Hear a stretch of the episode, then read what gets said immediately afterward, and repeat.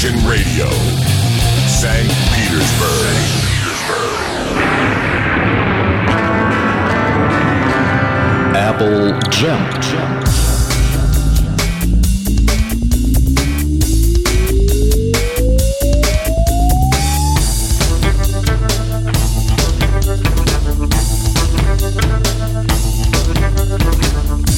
Итак, в эфире программа Apple Jam. И сегодня, как мы и собирались, мы будем продолжать путешествовать по истории Битлз посредством битловской антологии, которая была создана ими же самими же в 1994 году. Ну, за два года они ее заробили э, всем оставшимся э, еще на тот момент э, в живых коллективов. Ну, в общем, всем, всеми, кроме Джона Леннона, которого, конечно, уже 14 лет как не было в живых. Э, антология э, состоит из эм, трех CD э, двойных, скажем так, паков, коробок три коробочки, в каждом по диску. Диски большие, то есть на, в принципе, на каждую часть, первая, вторая, третья, на каждую часть, если говорить виниловым языком, Господи, виниловым каким-то языком, отговорила роща золотая. Так вот, приходится три, три пластинки. Э, то есть два диска или три пластинки. Поэтому мы не будем, как в прошлый раз, делать передачу огромный, мы не будем час сорок рассказывать про ранний период Битлз. Я решил разбивать каждый диск на пополам, то есть на каждую часть, а их я уже сказал три части антологий, вот на каждую часть будет приходить э, четыре передачи. Итак, вся жизнь Битлз от э, момента основания группы, когда она еще была группой Коримен, и до распада в 70-м году она пройдет перед нашими глазами, как будто мы сами же ее и проживаем же. Э, мы расстались в прошлый раз на 63-м годе, 1963-м, э, когда Битлз были на пороге своего грандиозного успеха. Они только-только входили вот в эту дверь, заносили ногу на порог. 63 год, когда с ними был заключен контракт и когда группа начала раскручиваться. И вместе с этим грянуло совершенно необъяснимо, каким образом многие эзотерики склоняются к тому, что в Великобритании был запущен какой-то мощный и секретный генератор, который остался еще со времен войны и был вывезен от нацистов. А те таким образом делали популярным фюрера. А вот англичане воспользовались в мирных целях и решили этим же методом э, раскрутить музыкантов. Есть вот такая версия, что это все некий космический генератор. Сводил людей с ума, потому что, ну не может же быть такое. Пришли четверо парней из Ливерпуля, и весь мир у их ног просто буквально сразу. Ну, в общем, грянула в 63 году та самая битломания. Битлз начали, по их же собственному мнению, начали взлетать как ракета. В 1963 году впервые группа поехала в Швецию. Э, гастроли были очень успешные. Э, шведы принимали Битлз прекрасно. В гостинице в Швеции они валяли дурака в полный рост.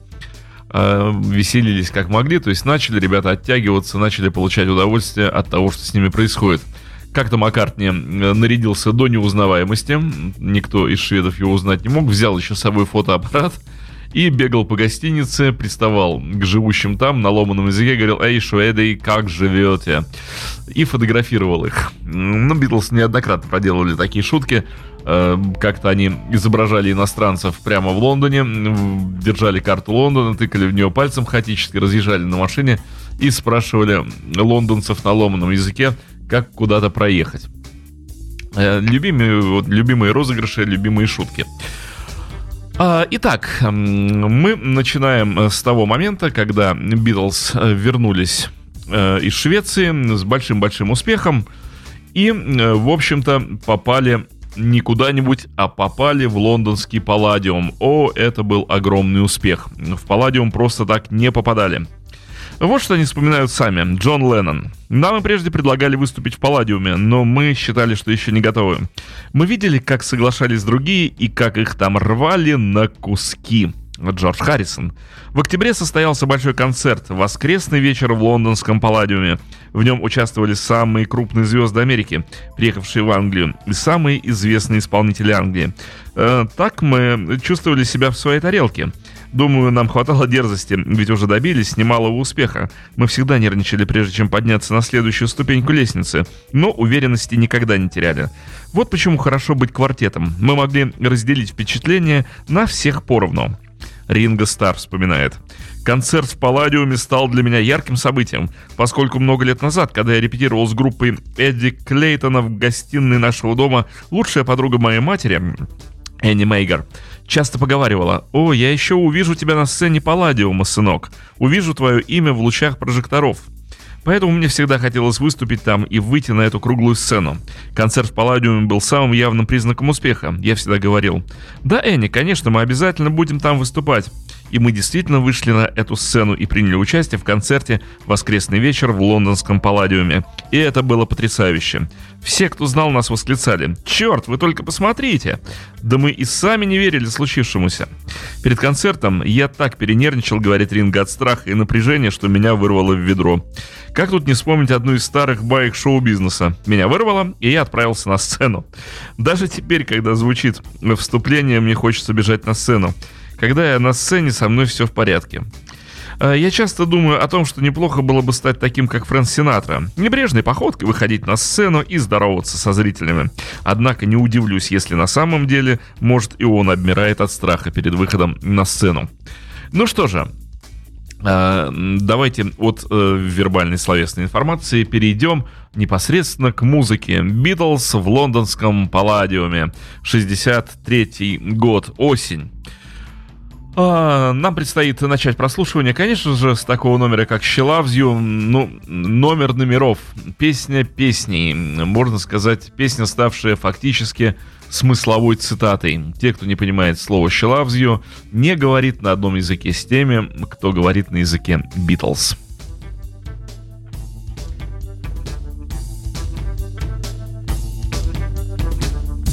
One, two. She loves you.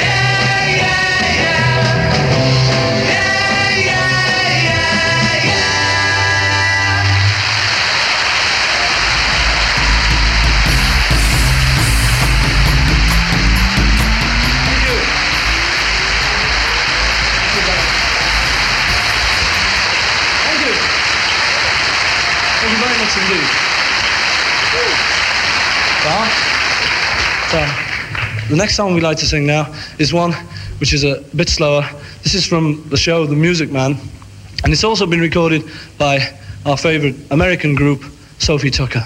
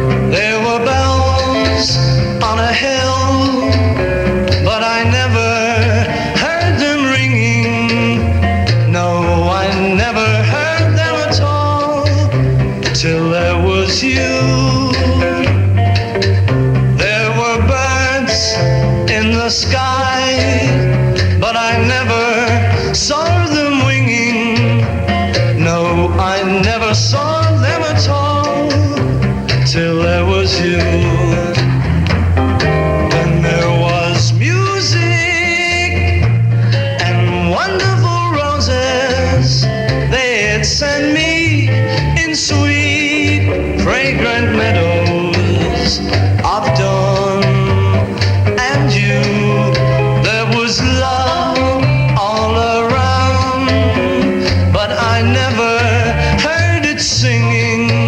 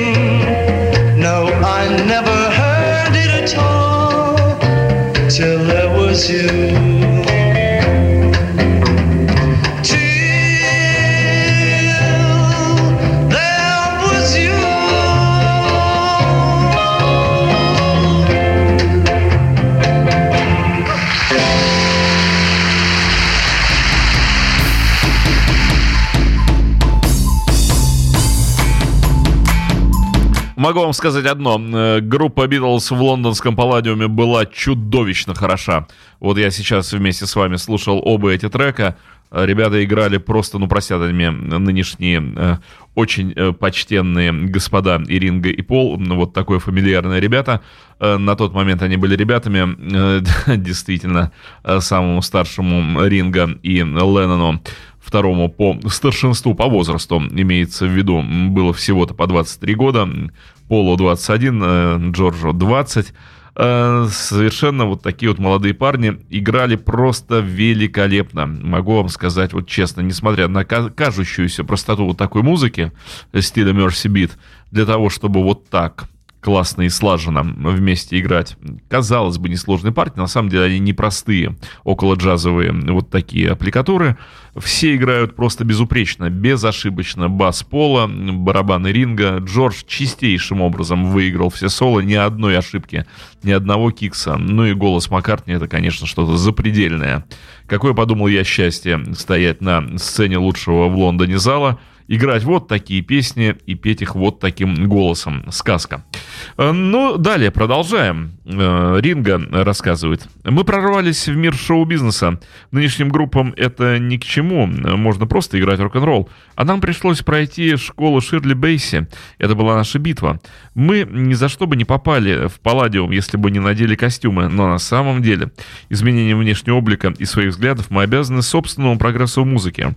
В 20 лет ты просто катишься вперед, считая, что все возможно, что не существует никаких препятствий. А если они не возникают на пути, ты думаешь, что тебе хватит решимости преодолеть их. И Джордж продолжает.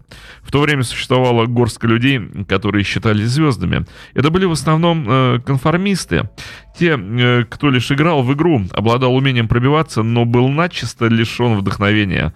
Если посмотреть списки тех, кто появлялся на этих концертах, в них нач- значатся подопечные крупных лондонских агентств, вроде, вроде Great или Delphont.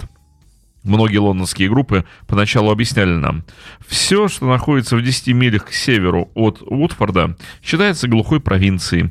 Поэтому, добившись успеха, мы первым делом показывали два кукиша тем группам, которые изначально находились в лучших условиях, чем мы, потому что были из Лондона. Даже сейчас для записывающих компаний в порядке вещей ничего не знать о новых течениях и талантах. Больше всего они боятся подписать контракт с неудачником и не подписать с тем, кому суждено стать удачливым удачливым. Нам постоянно твердили, вам, деревенщинам севера, никогда ничего не добиться. Таковы были их взгляды. И хотя мы вслух э, не посылали их дальше, обычно мы думали, ну вам всем еще мы покажем. И мы пробились прямо в Лондон, прямо в Палладиум, а потом участвовали в шоу Эда Селливана, побывали в Гонконге, объехали весь мир. То же самое было в школе. Учителя не возлагали на меня никаких надежд, они ничему не могли меня научить. Характеристики, выданные мне по окончанию школы, директор написал. О его способностях ничего не могу сказать, поскольку он нигде ничего не делал. В работе школы не принимал никакого участия. Большое спасибо, приятель. Благодаря этому у меня теперь есть работа. Когда Пол вышел из демонстрационного зала Форда несколько лет спустя, только что купив новенький Ford Classic, и столкнулся с директором своей школы, то посмотрел на него сверху вниз. Сказал, ха-ха-ха, да, это я. Я только что купил Ford Classic. Это означало, что он практически послал его на три буквы. Мы добились успеха, несмотря ни на что, вопреки всем словам учителей, Дика Роу, сотрудников EMI, которые не стали подписывать контракт с, нами. Мы ведь старались изо всех сил, не имея денег и вообще ничего. А вот с Джорджем Мартином нам повезло. А ведь мы могли бы э, поверить всей этой чепухе о собственной никчемности, если бы не внутренняя решимость, которую всегда мы чувствовали, которую всегда ощущал я. Нечто вроде уверенности в том, что рано или поздно должно произойти что-то важное.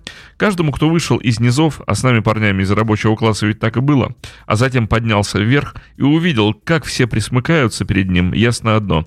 Победителей любят все только проигрывают все в одиночку. Великолепные слова Джорджа Харрисона, их бы на самом деле нужно было бы распечатать каждой молодой группе, которая пытается добиться хоть какого-нибудь успеха. Э, возвращаемся в лондонский Палладиум. Twist and Shout. Тот самый номер, на котором Леннон обычно срывал голос. Номер старались оставить на конец, на самый, когда уже голос Леннона было не жалко. И вот на этом-то концерте Джон и произнес свою знаменитую фразу. Те, кто находится на местах дешевых, вы можете аплодировать. А, ну, а те, кто сидят на дорогих местах, вы, пожалуй, что можете позвенеть своими драгоценностями, ювелирными изделиями. Так вот, быть точнее.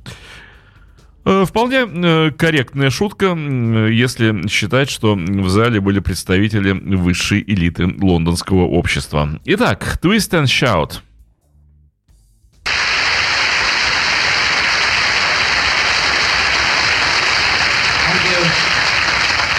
For our last number, I'd like to ask your help. Would the people in the cheaper seats clap your hands?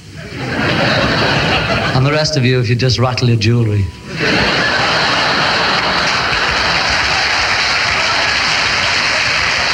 Thank you. We'd like to sing a song called Twist and Shout.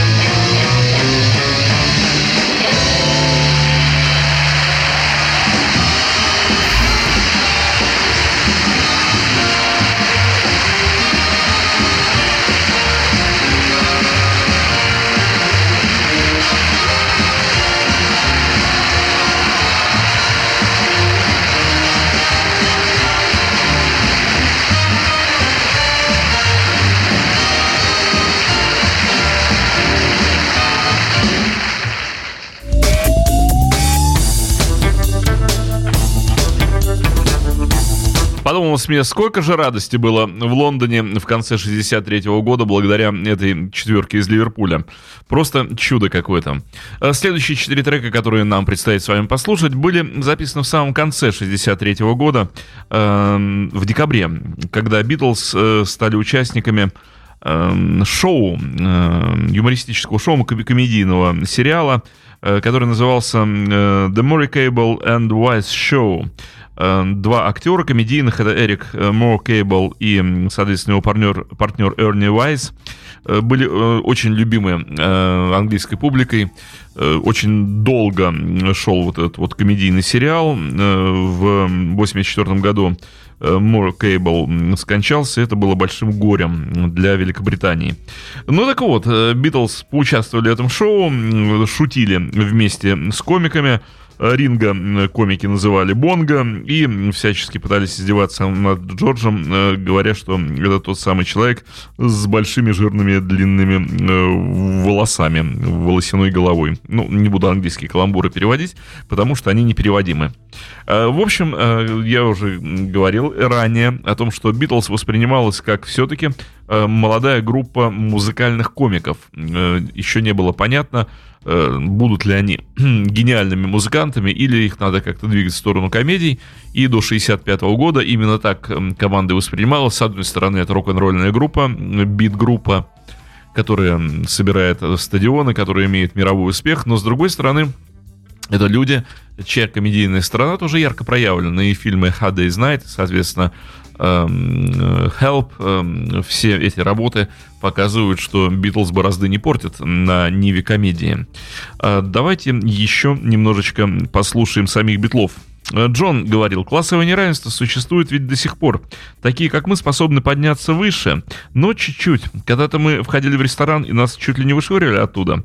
Так было, пока все не узнали, кто мы такие. И тогда, о, нас обслуживал сам метродотель. Чего желаете? Мы пришли поесть, черт возьми, вот что нам нужно.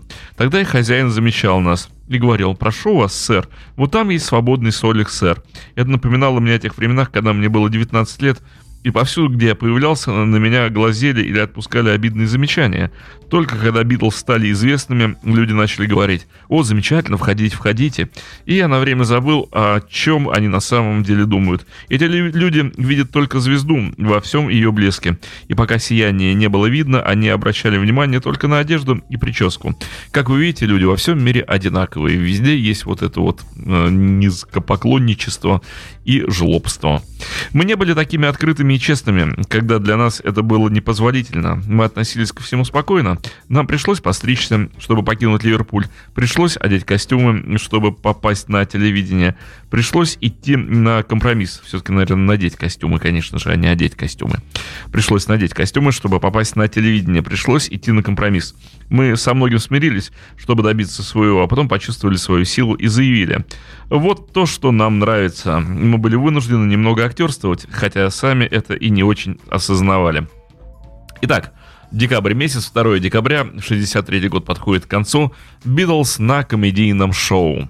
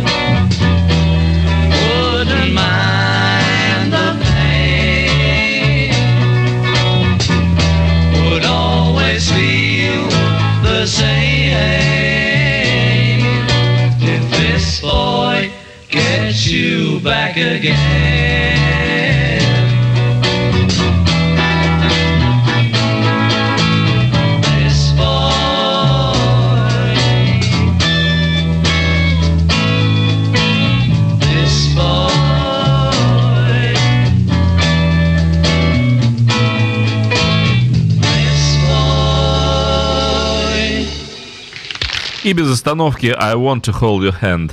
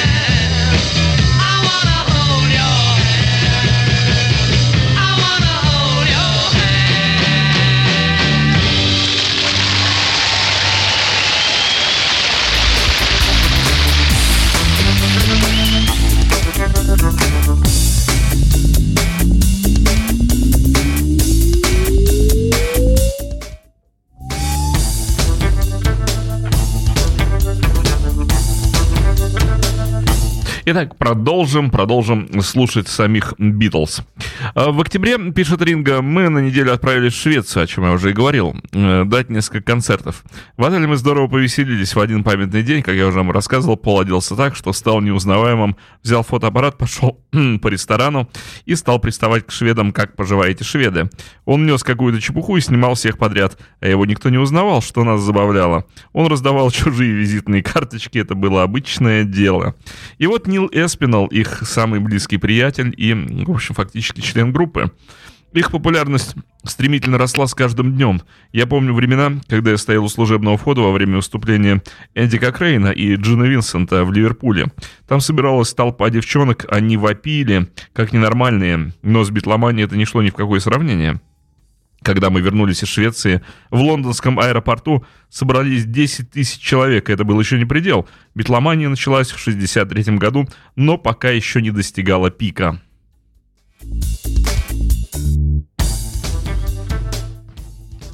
Ринго Стар.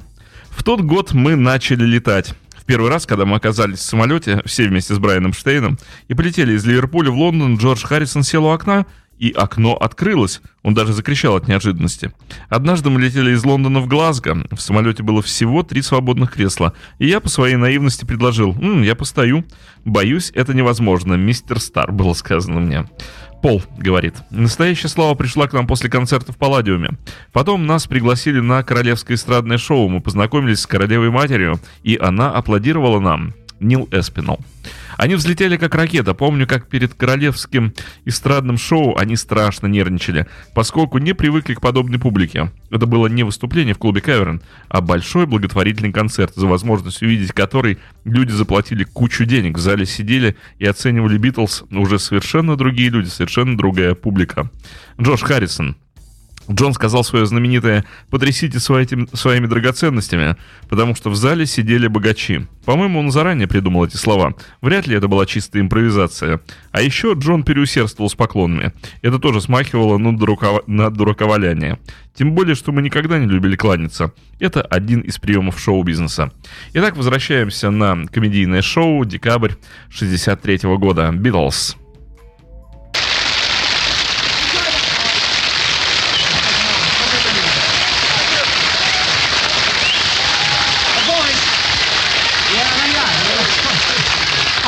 And was uh, would you like to do a number with us? You know, we'd like to do a number Yeah, together. yeah. You think so? Ah, Great. It's the Gay Sisters. They've come. Fabulous. Okay, sisters, this is the, died, yeah. What? this is the Beatles. Hello, Beetle. Where is he? Where is he? There he is. Hello, Bongo. hey. That's Ringo. Oh, is he there as well? Oh, good.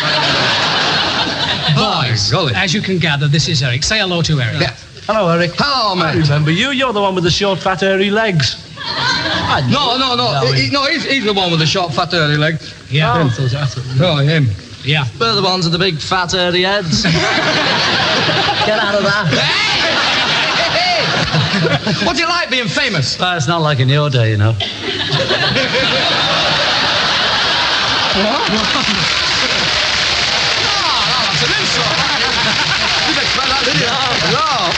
like in my day? Well, my dad used to tell me about you, you know. In the old days. You've only got a little dad, have you?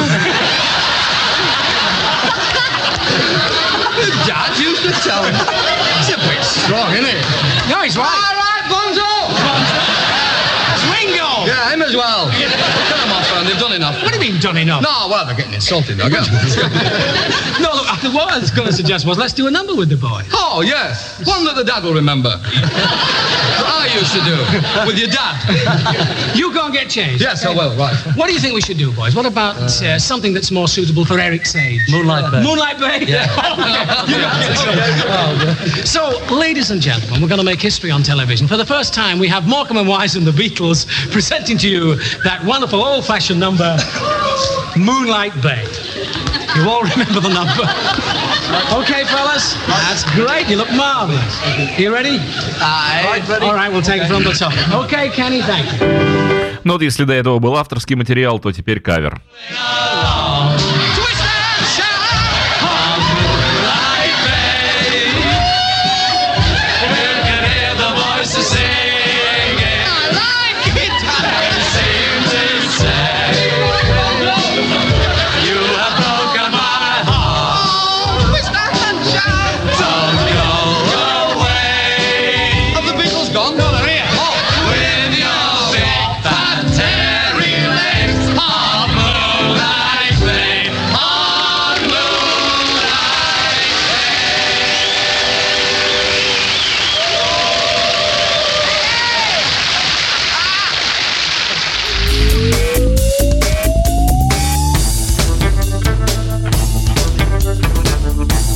Надо понимать, что времена э, довоенные были рукой подать как близко, времена 30-х годов, и поэтому Битлз на этом шоу были вырежены э, в белые пиджаки образца 30-х, 40-х, в белые канатье, и вот последний номер они выступали как вокальный квартет э, времен свинга, эры свинга. Ну, конечно же, пародии и издевательства.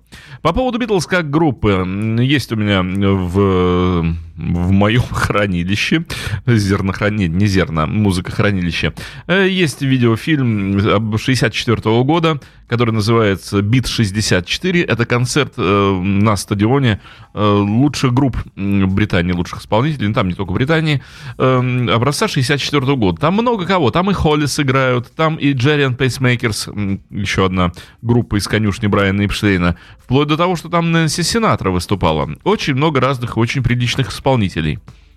И все они примерно, ну, скажем так, на одно стилистическое лицо, и все они соответствуют вот, ну, определенному какому-то временному периоду. Но когда на сцене появились Битлз, сразу понятно, что эти люди вот как бы на голову выше и на два шага впереди.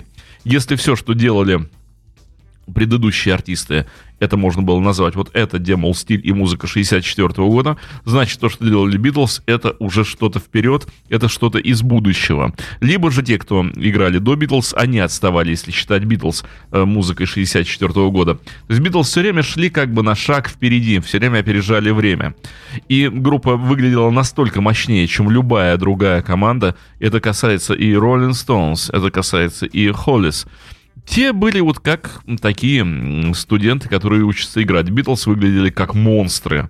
Вот как будто они старше их всех, хотя это было не так.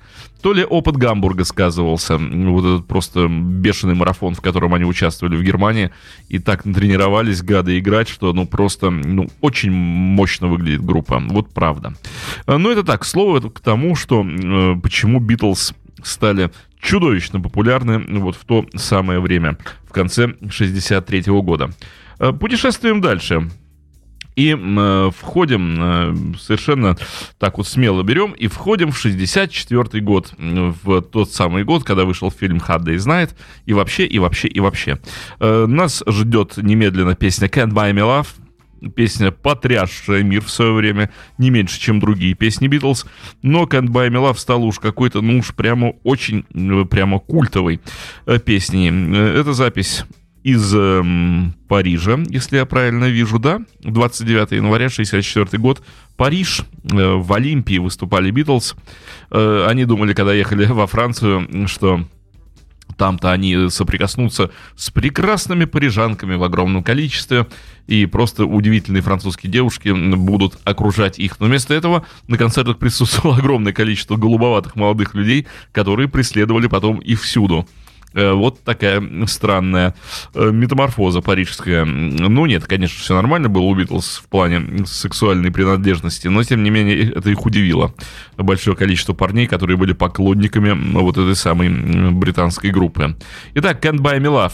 Удивительная песня, потому что аномальная песня. Если кто-то, сейчас обращаюсь к людям, которые понимают в музыке, эм, в стилях и их исполнения, вот казалось бы, да, Can't Buy Me Love, ну чистый рок-н-ролл абсолютный рок-н-ролл. Но сыгран он абсолютно не как рок-н-ролл. Маккартни играет э, обычный четвертной бас. Пум, пум, пум, пум, пум, пум. Никакого рок-н-ролла в басу нет. Гитара отыгрывает жесткую вторую долю. Тоже вроде как никакого рок-н-ролла нет. При этом звучит как рок-н-ролл.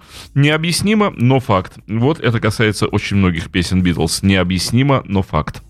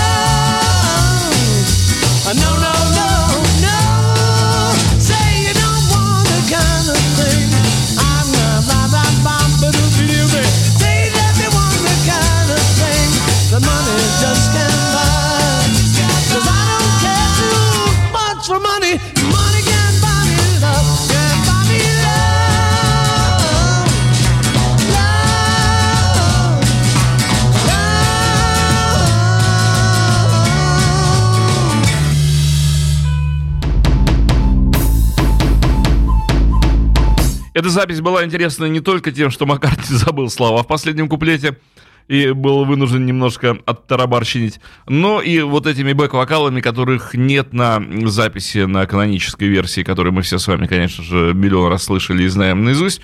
Ну вот здесь Битлз придумали спеть вот такие вот бэк-вокалы, ну не знаю, в тему, не в тему, но, в общем, мне понравилось. Э, Популярность привела к тому, что, конечно же, они, э, речь идет о Ливерпульской четверке, э, получили возможность знакомиться с самыми видными и важными людьми этого мира. И, в общем, опять же, как вот люди чувствуют, видимо, где-то внутри себя, кем они являются, а Битлз, в моем понимании, являются реинкарнацией великих королей и эльфийских правителей.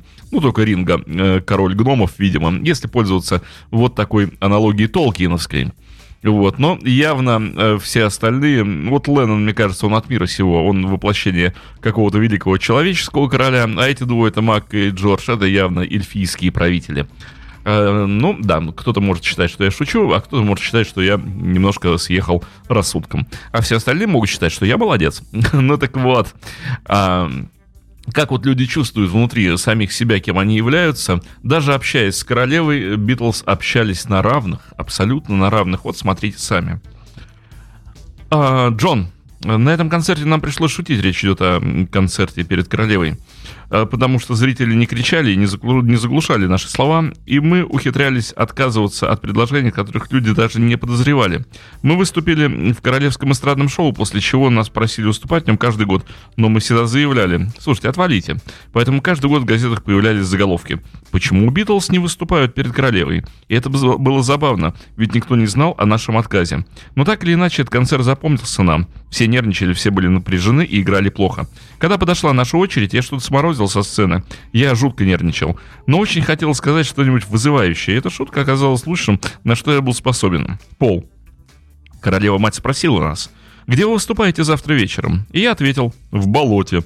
Она воскликнула, «О, так это же совсем рядом с нами» ринга. В концерте участвовала и Марлен Дитрих. Помню, когда я увидел ее, э, то долго таращился на ее ноги. О, они были великолепны. Пока она стояла, прислонившись к стулу. Я большой ценитель ног. Вы только посмотрите на эти шпильки, заявил Ринга. А, ну что же, что же, что же. А, давайте дальше слушать этих невозможных людей. Речь идет о Битлз, об этой ужасно хорошей группе. И на очереди, на очереди у нас All My Lovin'. Э, песня, еще одна песня песней.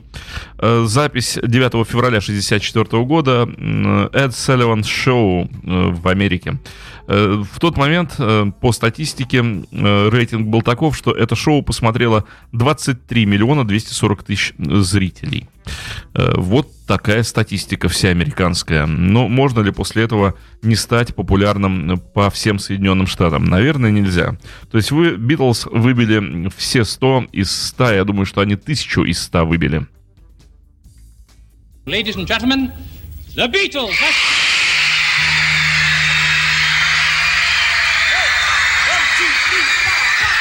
Close your eyes and I'll kiss you. Tomorrow I'll miss you. Remember, I'll always do. And then while I'm away, I'll ride home every day. And I'll send all my loving to you. I'll pretend that I'm kissing the and hope that my dreams will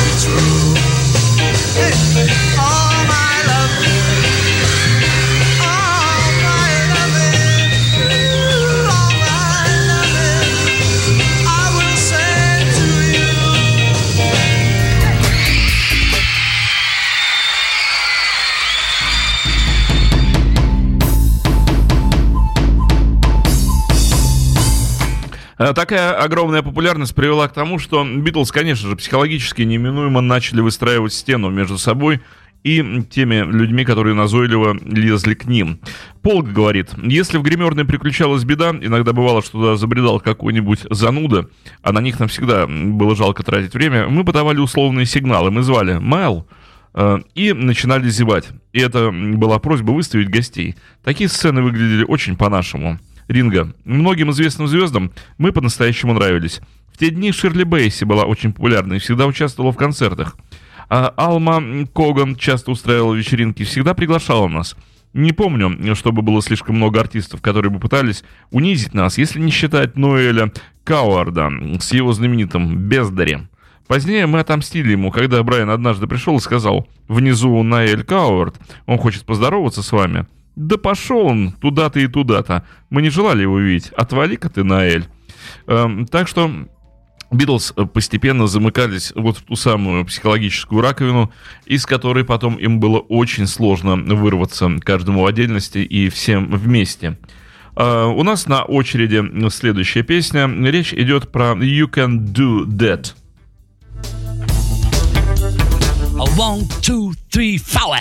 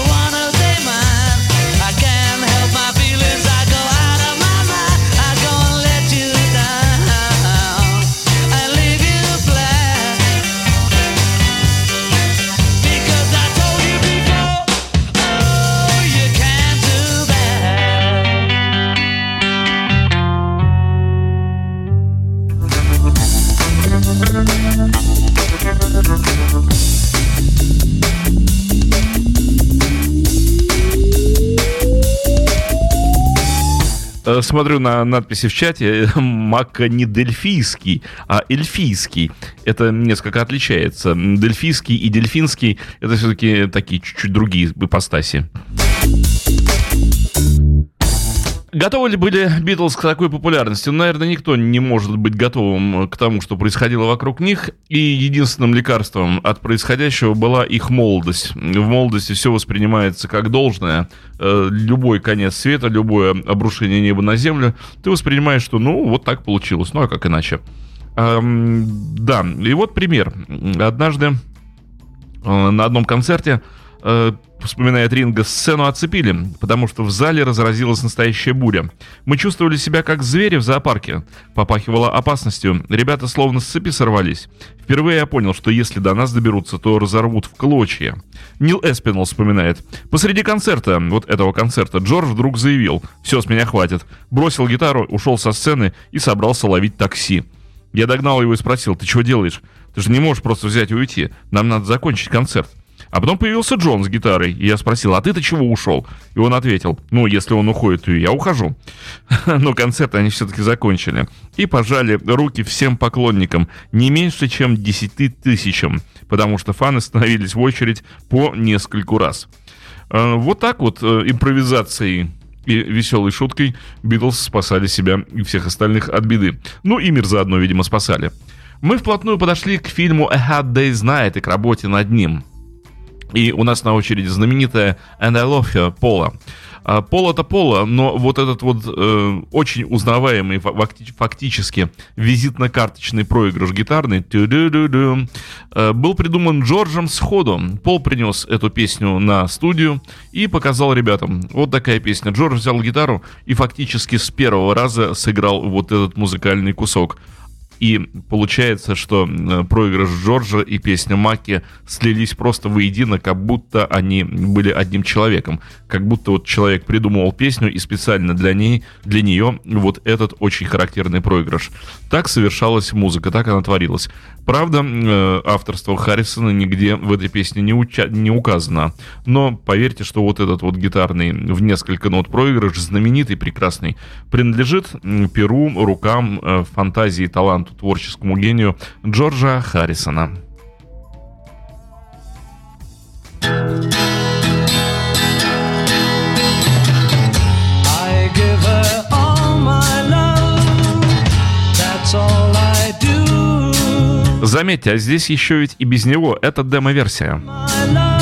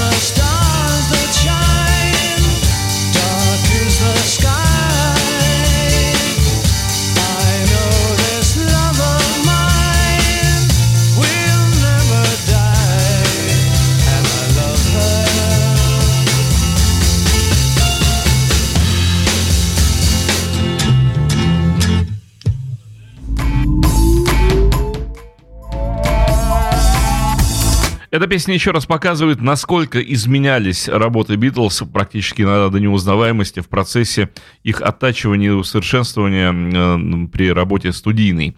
Э, а ведь могла бы вот и так звучать эта песня вместо э, знаменитого акустического варианта вот такой вот довольно-таки странный электрический. Конечно же, он проигрывает тому, что было сделано ими в итоге.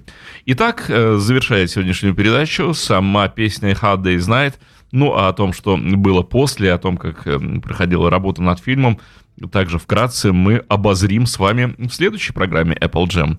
Ну, а это была тоже программа Apple Jam, и тоже с большой любовью к вам, ко всем, и ко всем участникам группы Beatles, и ко всему тому, что они сотворили для себя и для нас всех.